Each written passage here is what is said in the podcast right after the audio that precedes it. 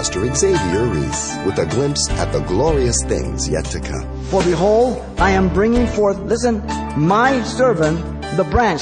The branch is the sprout coming out of the root of Jesse, Jesus, the coming Messiah.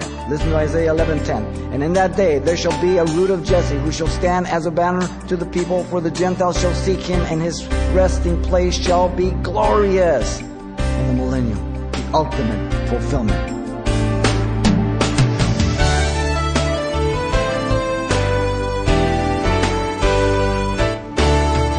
Welcome to Simple Truths, the daily half hour study of God's Word with Xavier Reese, Senior Pastor of Calvary Chapel of Pasadena, California. From the United Nations, ISIS, to rogue countries like North Korea, it seems like today's international struggles are only getting more volatile. And so, coming up, Pastor Xavier turns back to the Old Testament to take a closer look at the importance the nation of Israel really plays in the world today. We'll be joining him for the simple truths contained in an intriguing study of history in the making from the book of Zechariah. Let's listen. Turn your Bibles there, Zechariah 3. We're going to look at all 10 verses, and the message entitled Israel, the priestly nation. To notice in verse 1, the prophet Zechariah saw the judicial court in heaven, the ultimate authority. The one presenting the vision is the angel that interpreted the first three visions. Listen, then he showed me Joshua. In the first vision, this angel said, I will show you what they are. The three horses, the red, sorrel, and the white. In chapter 1, verse 9. In the second vision, he informed Joshua about the four horses. These are the horns that have scattered Judah, Israel. Chapter 1, verse 19 and 21. The third vision of the measuring line of the angel told another angel to tell Joshua Jerusalem would be inhabited and the people with livestock and quoting the words of Yahweh here, chapter 2, verse 3 and 4, 5 through 13. So it's the angel that's been interpreted as the same one here. The he in our text is that same angel. Now he shows Zechariah here, Joshua. The vision now reveals Zechariah to him, Joshua, as the representative of the nation. Listen what he says. Joshua the high priest standing before the angel of the Lord. The high priest was the representative of the nation. In verse 9, the land of Israel is a focus. And I will remove the iniquity of that land in one day. One day. That is the millennial kingdom. In verse 10, the priestly nation will have peace and prosperity in the kingdom. Like the nation of Israel, God forgives sinners every sin when they come to Jesus, the high priest in heaven. The condition is repentance the result is salvation. Notice, secondly, comes the present reconciliation of Israel. In verse 3, the prophet Zechariah saw the past sin of the nation of Israel. Though they're forgiven, he wants them to understand what's taking place here. The vision is one of guilt and shame. Now Joshua is clothed with filthy garments. The nation had been defiled and corrupted by their departure from God through idolatry that marked their own self-righteousness also. Corruption. Now notice the vision is one of being before the divine judge and was standing before the angel. The word angel again capitalized correctly because it refers to the angel of the Lord, the second person of the Godhead. Look at verse 4 and 5. The prophet Zechariah saw the justification of Israel by God. That word sound good? Justification? Romans 5, 1 and 2. The prophet in his vision heard the verdict of being absolved of all sin. This is from the court of heaven. Then he answered and spoke to those who stood before him, saying, Take away the filthy garments from him. The speaker is he, the angel of the Lord. The promised Messiah that would come to the nation about 500 years from this time. But he would be rejected by the nation. He came to his own. His own received him not in John 1.11. The orders, notice, were given. Those who stood before him. That's to who they were given. These have to be angels. They are ministering spirits to the heirs of salvation, as we've noted many times, Hebrews 1.14. The verdict was pronounced, saying, take away the filthy garment from him. The statement is one of forgiveness for the nation's sins. Joshua is the representative, the high priest of the nation. The nation is forgiven first. And to him he said, see, I have removed your iniquity from you the authority once against the angel of the Lord. And to him he said, I have removed your iniquity from you. What's the basis of that? Listen, repentance. Repentance and God's grace based on what He has done for us. The basis of forgiveness is always repentance that is verified by both Haggai and Zechariah. Haggai 1.12, God, the word of the Lord came to Haggai, they repented. 1.12. The word of the Lord came to Zechariah, 1.6, they repented. If they hadn't repented, it would be a whole different message. Now notice the verification of their justification came second. And I will clothe you with rich robes. The nation had clothed himself with filthy garments and God had chastened her for those 70 years. The nation now would be clothed with these robes, uh, referring to robes of state or festive garments. Notice the prophet joined the celebration of the righteousness on the nation of Israel. He's, he, man, he is excited. He jumps into this whole thing. Look at verse 5. Joshua being high priest knew the garments of righteousness needed to be accompanied with the headdress of righteousness. So he says, and I said, let him put on a, a clean turban on his head. In the approval of forgiveness, justification, in righteous standing of the nation of Israel before God was approved by a witness. Who is it? Look at. And the angel of the Lord stood by. Who's that? Jesus, their coming Messiah. The world always describes man as good, worthy, able, and loving, working for the good of humanity. I always would like to ask them a question what planet are you looking at? We do have a capacity for good because we're creating the image and likeness of God, but our bent is towards evil and darkness. Uh, listen to Paul. In which you once walked according to the course of this world, according to the prince and the power of the air, the spirit that now works in the sons of disobedience, among whom also we once conducted ourselves in the lust of our flesh, fulfilling the desires of the flesh and of the mind, and were by nature the children of wrath, just as others. Ephesians 2, 2 to 3. Now either Paul is telling the truth or he's lying. Which one is it? Children of wrath by nature.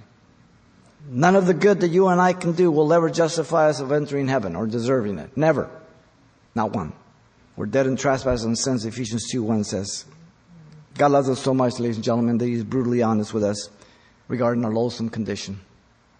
Isaiah puts it this way Isaiah 64 6.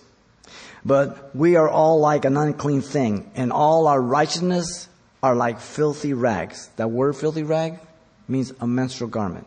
This is how bad your good and my good is. A menstrual garment. It's worthless. The only way any person can be justified and reconciled to God is by the atoning work of Jesus Christ, ladies and gentlemen. No other way. Our filthy rags were exchanged for the righteousness of Jesus Christ. Listen to Paul in Romans 3, 23 through 26. For all have sinned and come short of the, fall short of the glory of God.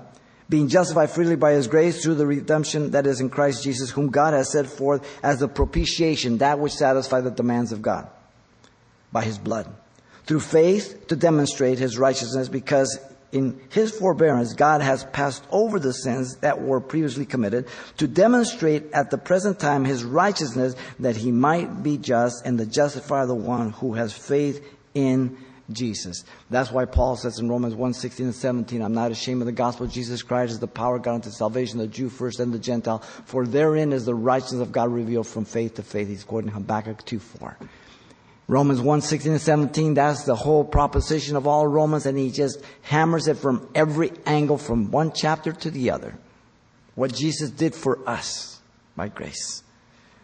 God makes us whiter than snow, white garments in Jesus Christ. In fact, Psalm 151 7 says, Purge me with hyssop, and I shall be clean. Wash me, and I shall be whiter than snow. You know why the psalm says whiter than snow?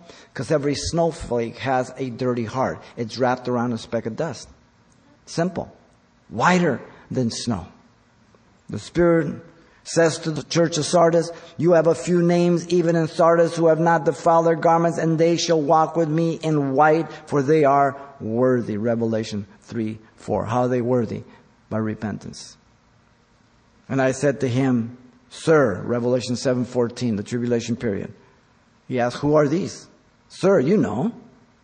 So he said to me, These are the ones who come out of the great tribulation and washed their robes and made them white in the blood of the Lamb.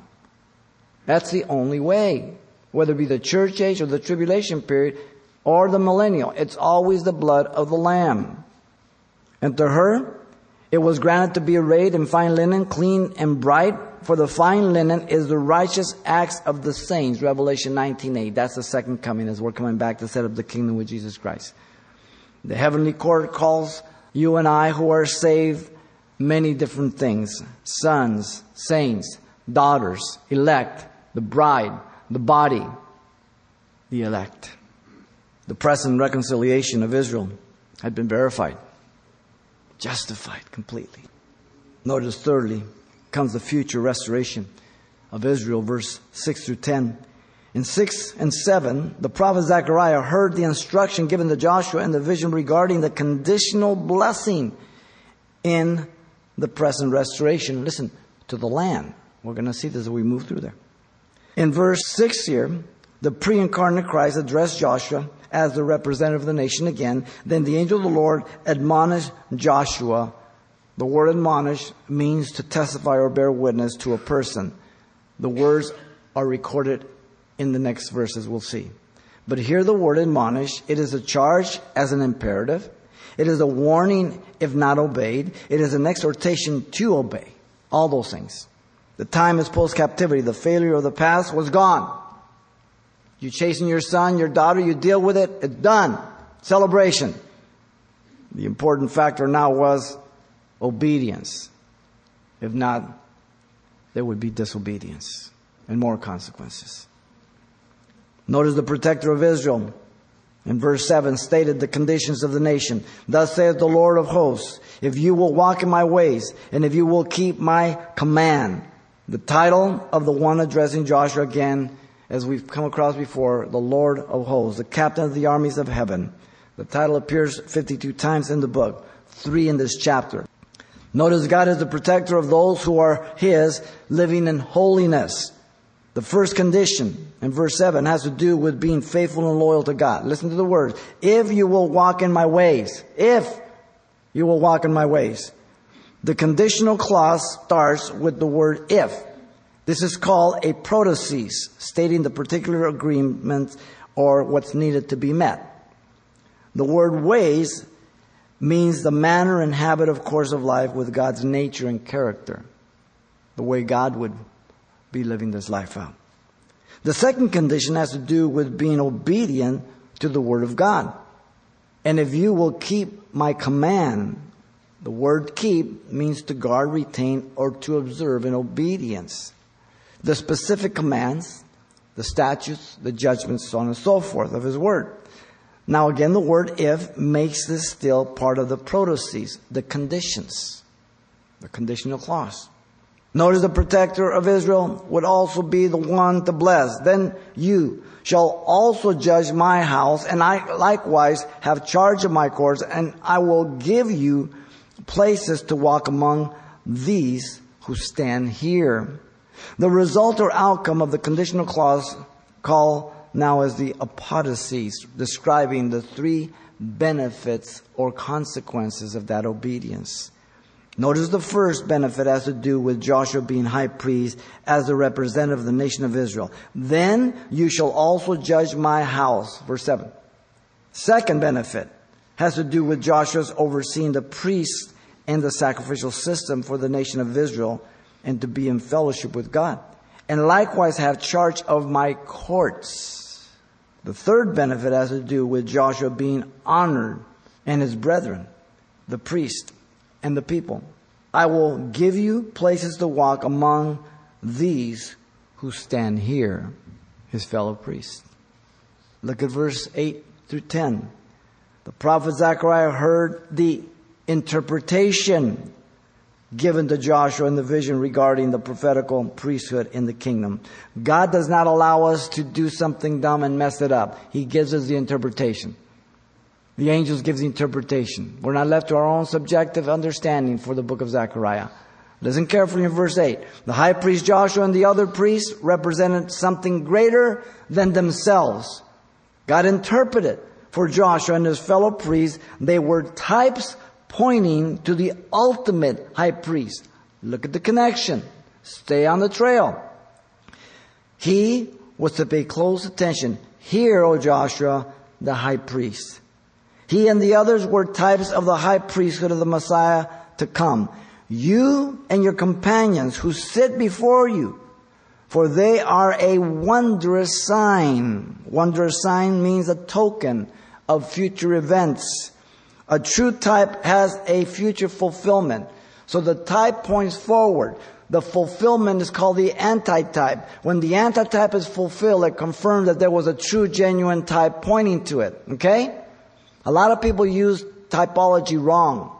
Let me give you the example. It's always confirmed in the New Testament if it's a true type. Jesus said in John 3, 14 through 15, speaking to Nicodemus, As Moses lifted up the serpent in the wilderness, so must the Son of Man be lifted up, that whoever believes in him shall not perish, but have everlasting life. Back in Numbers, Moses lifted up the serpent in the wilderness, brass, judgment, serpent, sin, the pole, type of the cross. Jesus says, that was speaking about me. Whoever looks upon it with faith shall be saved. The type, the pole on the cross, the serpent. The antitype, Jesus Christ lifted up on the cross. Type, anti-type. Many people say, well, there's a type of this, but it doesn't say that in the New Testament. And they use the word loosely. And they interpret it subjectively. And they do damage to scripture. Notice God interpreted for Joshua the person of the ultimate uh, high priest. For behold, I am bringing forth, listen, my servant, the branch. See how you tie them together? I can't separate these visions. They're tied together. It's like a choo-choo train. These are the words of the Father regarding the Son. For behold, I am bringing my servant the branch. The branch is the shoot or the sprout coming out of the root of Jesse. Jesus, the coming Messiah. Listen to Isaiah 11:10. And in that day there shall be a root of Jesse who shall stand as a banner to the people, for the Gentiles shall seek him, and his resting place shall be glorious. Notice Joshua in the Greek is the name Jesus. Joshua Hebrew, Greek, Jesus. The representative of the nation, the true representative of the nation in the future. The high priest in the millennium. The ultimate fulfillment. Now notice 9 and 10, the coming of the high priest, the Messiah, would be at the second coming to establish the kingdom age for the ultimate fulfillment of the final restoration of the nation of Israel the nation of priests. We will never establish the kingdom. We will never do it. Jesus sets up the kingdom. The one revealing all this is God the Father and now adds another prophetic shadow and type. Don't miss it. The Father ties the branch and the stone together as the same person. For behold, the stone that I have laid before Joshua, upon the stone are seven eyes. The stone is the one cut not with hands that was in the vision of Nebuchadnezzar that struck the image of the ten toes at the feet and des- destroyed it, and it just kept growing and, and took over the whole earth. That stone cut not with a hand is the virgin birth of Jesus Christ, Messiah, who destroys the kingdom of the Antichrist and sets up the kingdom. It's all tied together, ladies and gentlemen. We're not free to interpret it. The stone struck the image. Daniel 2, 34 to 35. Set up the kingdom. The seven eyes are symbolic of the complete wisdom, referring to Jesus in Isaiah. Isaiah 11, 2 says, The Spirit of the Lord shall rest upon me, the Spirit of wisdom, understanding, the Spirit of counsel and might, the Spirit of knowledge and of fear of the Lord. John also mentions this in Revelation 5 6. And I looked, and behold, in the middle of the throne, and the four living creatures, in the midst of the elders, stood a lamb, as though it had been slain, having seven horns and seven eyes, which are the seven spirits of God sent out into all the earth. You see, the Father assures Joshua of the fulfillment. All that I'm telling you, this is the vision. It's going to happen. Listen to the words, verse 9 at the end there. Behold, I will engrave its inscription, says the Lord of hosts. The church fathers interpret this to mean that it was meant the scars and the, and the hands and the feet of Jesus when we see him. I'm not sure of that. I think Isaiah says we will see that, but I'm not sure this text says that. I think this could simply mean that God repeating this prophecy throughout the different books and different prophets guarantees the fulfillment of it, okay? But if he said it one time, that's that guarantee enough, okay? But the repetition just reminds us of the guarantee. Now, notice the Father revealed immediately after the second coming, the kingdom age would be set up. Listen to his words. And I will remove the iniquity of the land. Listen, here's the key. In one day. The land? What? Listen. Land and people go together. Another peanut butter and jelly sandwich. You can't separate them. The land, the people go together. God gave the land to Israel. They have the pink slip on it. The title deed. The Father confirmed that He was referring to the kingdom age. You can't miss it. Look at verse 10. In that day, it refers to the millennial reign of Christ. The phrase in that day is mentioned 18 times in the 14 chapters. 18 times. It's key. It'll ultimately end up in the millennial kingdom. Israel reigning, a nation of priests for a thousand years. The authority is from the captain of the armies of heaven, the protector of Israel. Thus saith the Lord of hosts. The emblem and symbol of peace and prosperity affirms the kingdom age. Listen to the words. Everyone will invite his neighbor under the vine and under his fig tree. This is confirmed. 1 Kings 4, 24 and 25. Micah 4, 4 and many others. These two emblems speak of the millennial kingdom. The Jews had the mindset, the present age, evil, the age to come, the kingdom age. The disciples kept asking Jesus, will you at this time restore the kingdom?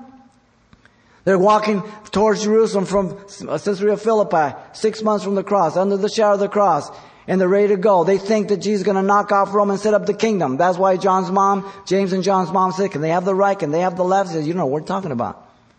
They thought that he was going to set up the kingdom. They knew. It just wasn't time. Those who teach replacement theology, deny God will deal with Israel to establish the kingdom age, are calling God a liar. If you teach that God is through with Israel and there is no millennial kingdom, you're not biblical. The nation of Israel and the church are two distinct, different groups, though both of them are said to be priests. God declared to Moses on Mount Sinai, as I said in Exodus 19.6, that they were a nation of priests, holy nation of priests. 1 Peter 2 9, it says, But you are a chosen generation, a royal priesthood, a holy nation, his own special people, that you may proclaim the praises of him who called you out of darkness into the marvelous light. So we, the church, are called a priesthood, a royal priesthood also. Revelation 1 6, he calls us kings and a nation of priests also. Now the church is looking for a spiritual heavenly kingdom. Israel is looking for a physical earthly kingdom. You see the difference? One's a virgin, one's a divorced woman put away. One's seeking a spiritual heavenly kingdom, the other one an earthly material kingdom. The church is the bride of Christ, looking for that wedding. Israel has been married, put away by divorce. Listen to the words of Jesus in Matthew 23, 37 to 39. Oh, Jerusalem, Jerusalem, the one who kills the prophets and stones those who are sent to her. How often I wanted to gather your children together as a hen gathers her chicks under her wings, but you were not willing. See, your house is left to you desolate. 70 AD, 135 AD, complete. For I say to you, you shall see me no more till you say, Blessed is he who comes in the name of the Lord. That's the second coming, the set of the kingdom. The future restoration of Israel had been predicted. Why do people reject it? Why do people deny it? Why do people alter it from its context? God help them. The vision of the restoration of the priestly nation of Israel has been described in these three ways, ladies and gentlemen past castigation of Israel, the present reconciliation of Israel, and the future restoration of Israel. Now, do you believe this? Or do you think it's just stories? I hope you think it's his story, a real one, real history in advance. Pastor Xavier Reese and an affirmation of God's plan for Israel in the coming days. Now you can request a copy of today's essential study, Israel, the Priestly Nation, available on CD for just $4.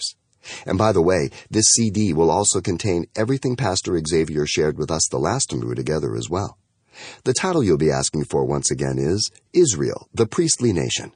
Or simply mention today's date when you write Simple Truths, 2200 East Colorado Boulevard, Pasadena, California 91107. Or to make your request by phone, call 800 926 1485. Again, that's 800 926 1485.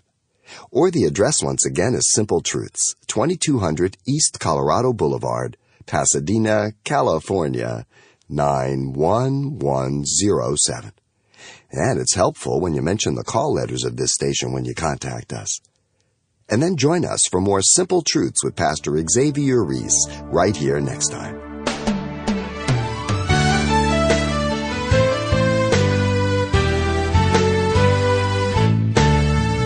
Simple Truths with Pastor Xavier Reese, a daily half hour broadcast, is a radio ministry of Calvary Chapel of Pasadena, California. www.calvarychapelpasadena.com.